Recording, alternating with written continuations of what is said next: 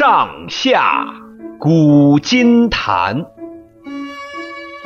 演绎时间。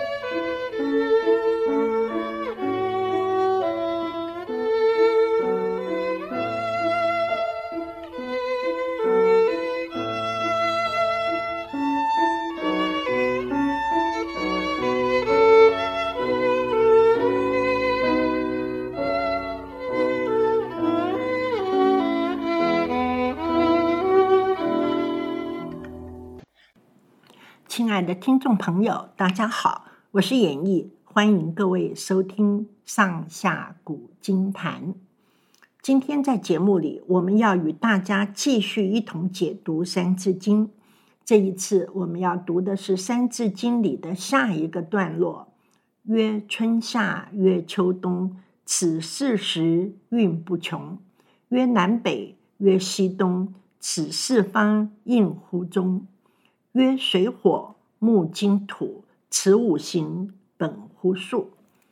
这几句话其中包含了三组不同的主题。第一组从第五十七句到第六十句谈的是时间；第二组从第六十一句到六十四句谈的是空间；第三组从六十五句到第六十八句。谈的是我国自古相传的五行理论。我们先看谈时间的这一组，它是曰春夏，曰秋冬，此四时运不穷。四时的意思大家都知道了，就是四季，也就是春夏秋冬。春字画的是一个太阳正要从草丛中升起，它显示的是。漫长的寒冬过去，阳光又温暖大地。夏字的甲骨文画的是一个人头上顶着大太阳，显示天气炎热到不行。秋字的甲骨文画的是一只带壳的甲虫，有人认为这种虫就是蝗虫。蝗虫只有在收成的时候才会出现，为了保护庄稼。农人会点燃火把来消灭蝗虫，所以“秋”字的旁边有一个“火”字，用来表示这是农作物收成需要点燃火把，以备万一蝗虫来袭的收成的季节。“冬”这个字要分成两半来看，上面一半是“冬”字的部首，读作“止”。这个“止”字，古代就是终了的“终”字。冬天正是一年终了的季节，冬至的下面的两点画的是冬天天寒地冻，水凝结成冰的样子。三字经上说：“春夏秋冬四季运不穷。”“运”这个字意思是循序移动，也就是按照顺序一个接一个的改变转换，在这里。用在四季的更替上，确实是再适合也没有了。最后，我们看这个“穷”字，“穷”字可以分成三个部分。最上面是一个洞穴的“穴”字，它指的就是洞穴。下半部的左边呢是身体的“身”字，右边是表示弯曲的“弓”字。把“身”字与“弓”字放在一起，成为“弓身”，意思是弯腰。一个人弓着腰，弯曲身体，躲藏在洞穴里，表示处境非常恶劣。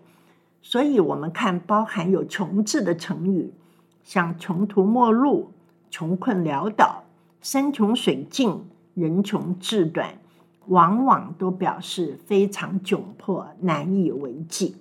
至于《三字经》这里“此四时运不穷”的“穷”呢，表示的是穷尽完结的意思。就像王维《终南别业》里“行到水穷处，坐看云起时”的“穷”，也像欧阳修《醉翁亭记》里“四时之景不同，而乐亦无穷也”的“穷”字。曰春夏，曰秋冬，此四时运不穷，就在告诉孩童。时间的运转分成春夏秋冬四个季节，循环更替，永远不会停止。第二组谈的是空间，曰南北，曰西东，此四方应乎中，也就是南北西东这四个方位。我们先看“南”字，这个字的甲骨文是一个象形字，画的是一个吊挂起来像钟一样形状的乐器。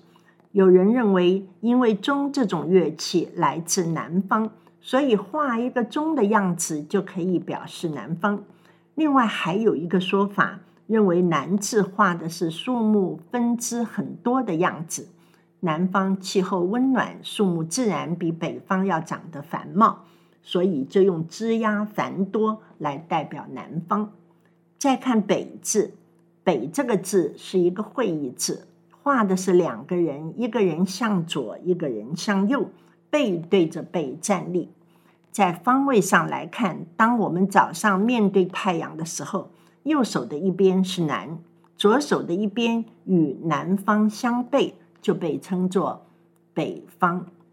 接下来我们看西字，小篆的西字画的是一只鸟坐在鸟巢里。鸟只有在夕阳西沉的时候才会归巢，所以就用“鸟在巢里”这件事情来表示西方。最后，我们看“东”字，“东”字画的是一个刚刚升起的太阳，在树木的背后发出光芒。太阳正是从东边升起，所以就把这个方位称作东方。我们有了南北西东这四个方位。《三字经》上还有一个应乎中的“中”，谈方位的时候一定要包含这个“中”才算周全。所以古人谈到各地方的人聚集在一起居住，叫做五方杂处，而不是四方杂处。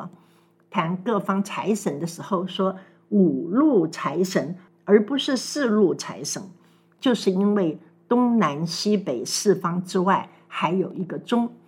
中这个字的甲骨文画的是一根旗杆，上面挂着旗帜，旗帜的上下还有飘带。远古时代，部落群居有重要议题的时候，大家围坐讨论，中间就插着这一根代表部落的旗帜，所以用这根旗帜来表示中间的位置。而东南西北四个方位的划分，就需要以这个中作为基准。才能够画成四方，所以说应乎中，曰南北，曰西东。此四方应乎中是教给孩子基本的地理知识，要求孩子能够分辨方位，知道自己与他人或他物之间彼此的位置关系。最后一组谈的是五行，五行的排列顺序有三种不同的说法。最早提出五行说的是五经里的书经，也就是《尚书》。《尚书》洪范上说：一月水，二月火，三月木，四月金，五月土。《三字经》里的约水火木金土的顺序，就是根据《尚书》洪范来的。西汉董仲舒写《春秋繁露》，重排五行，成为木火土金水。这种排列是按照五行相生的顺序排列，木生火，火生土，土生金，金生水，而且像跳棋一样隔一个相克。木跳过火去克土，火跳过土去克金，土跳过金去克水，金跳过水去克木。这样排列不但合理，而且容易记忆。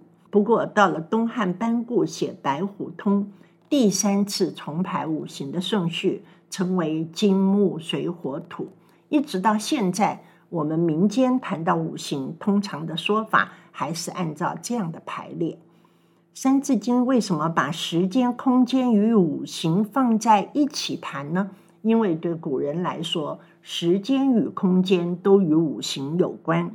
下一次的节目里，我们要讨论这三者之间的关系。